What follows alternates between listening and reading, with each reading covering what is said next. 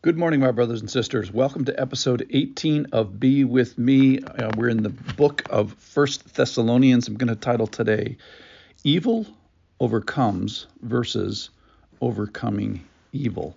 I'm going to make an argument today for evil. I know that sounds crazy.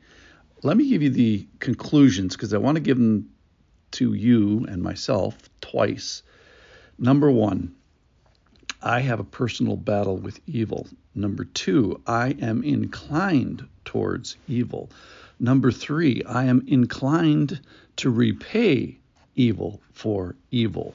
Number four, I don't do evil very well. I don't do it accurately. I don't do vengeance well.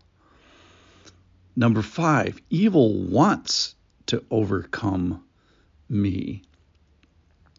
And number seven, I will overcome evil with good.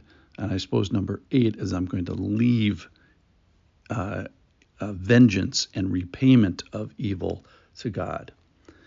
All right, so this all comes from a very practical section at the end of First Thessalonians where uh, Paul is giving the Thessalonians incredibly practical uh, advice. And I'm just going to do one verse today.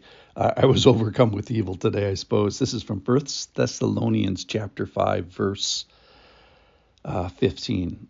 See that no one repays anyone evil for evil, but always seeks to do good to one another and to everyone. See that no one repays anyone evil for evil, but always seeks to do good to one another and to everyone. All right, so just a principle about Bible study. Uh, I find it that where it is possible, uh, I try to daily have a posture of practical, immediate obedience. In other words, I look for things in my day that are reflected in the passage that I read today. Rather than saying, "Hey, I'm going to obey that someday," or "I'll find, I'll put that on the shelf, and maybe something someday I'll pull it off the shelf." Um, so it might be something small today, but I want to move towards obedience and yielding, in both in understanding as well sometimes with my hands or my tongue or my zipper or my feet. Uh, so today the topic is is uh, evil. So that's fun.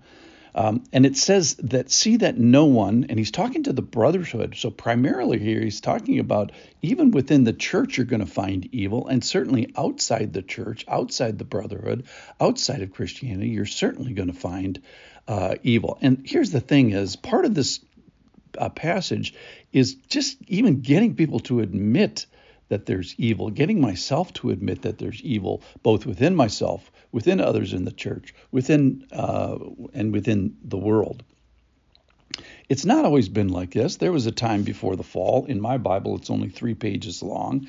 The other 1,000, 1,500 pages uh, talk about a fallen uh, world where evil kind of runs a, a, little bit rampant.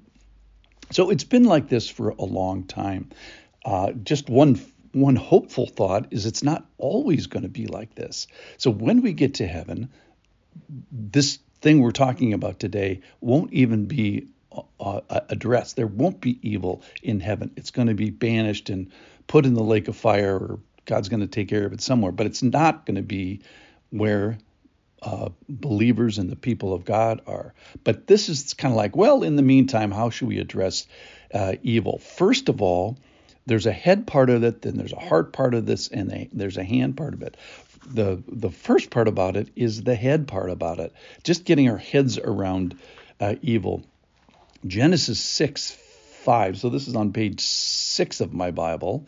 It says, The Lord saw that the wickedness of man was great in the earth. And that, get this, listen to this, every inclination of the thoughts of his heart was only evil continually. I mean, that's a real pick me up there that every inclination of the thoughts of his heart was only evil.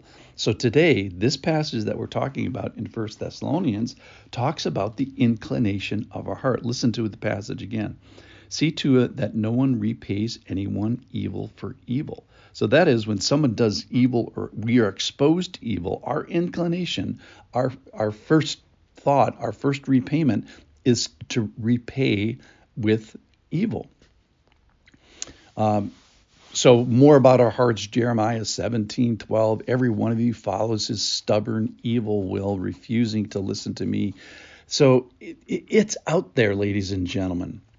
I wanted to go to a passage in uh, Romans that discusses this just a little bit more at length, and this is Romans 12, 17. And just the same principles in, in there.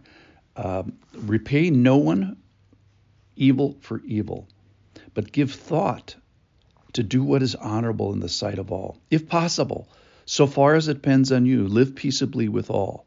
Beloved, never avenge yourselves. That's something we're inclined to do. But leave it to the wrath of God, for it is written, Vengeance is mine, I will repay. So there's something we're supposed to let go of. That is vengeance, that is repaying. We don't do this well. We get this wrong all the time. Though our evil response to evil against us, uh, we we need to set that aside, leave that to God. So that's the let go part of. But then he's going to talk about what the, what part can we put on. To the contrary, here it is, is verse 20 from chapter 12 of Romans. To the contrary, if your enemy is hungry, feed him.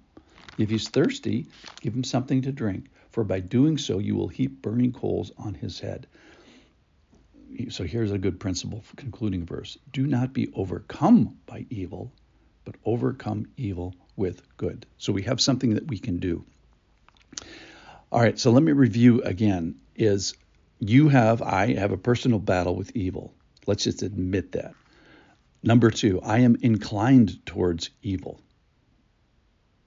These are both uncomfortable. Number 3, I am inclined to repay evil for evil. So even if it's not bubbling to the surface, one thing that makes it bubble to the surface is evil outside myself, and then I respond to it in an evil well, in an evil evil way. Number four, we don't do this accurately. I don't do this accurately. It's not my place. God has made this that God will repay evil. He will do the, the vengeance. I'm going to leave this to Him. I'm going to let go of my my first response, which is evil for evil.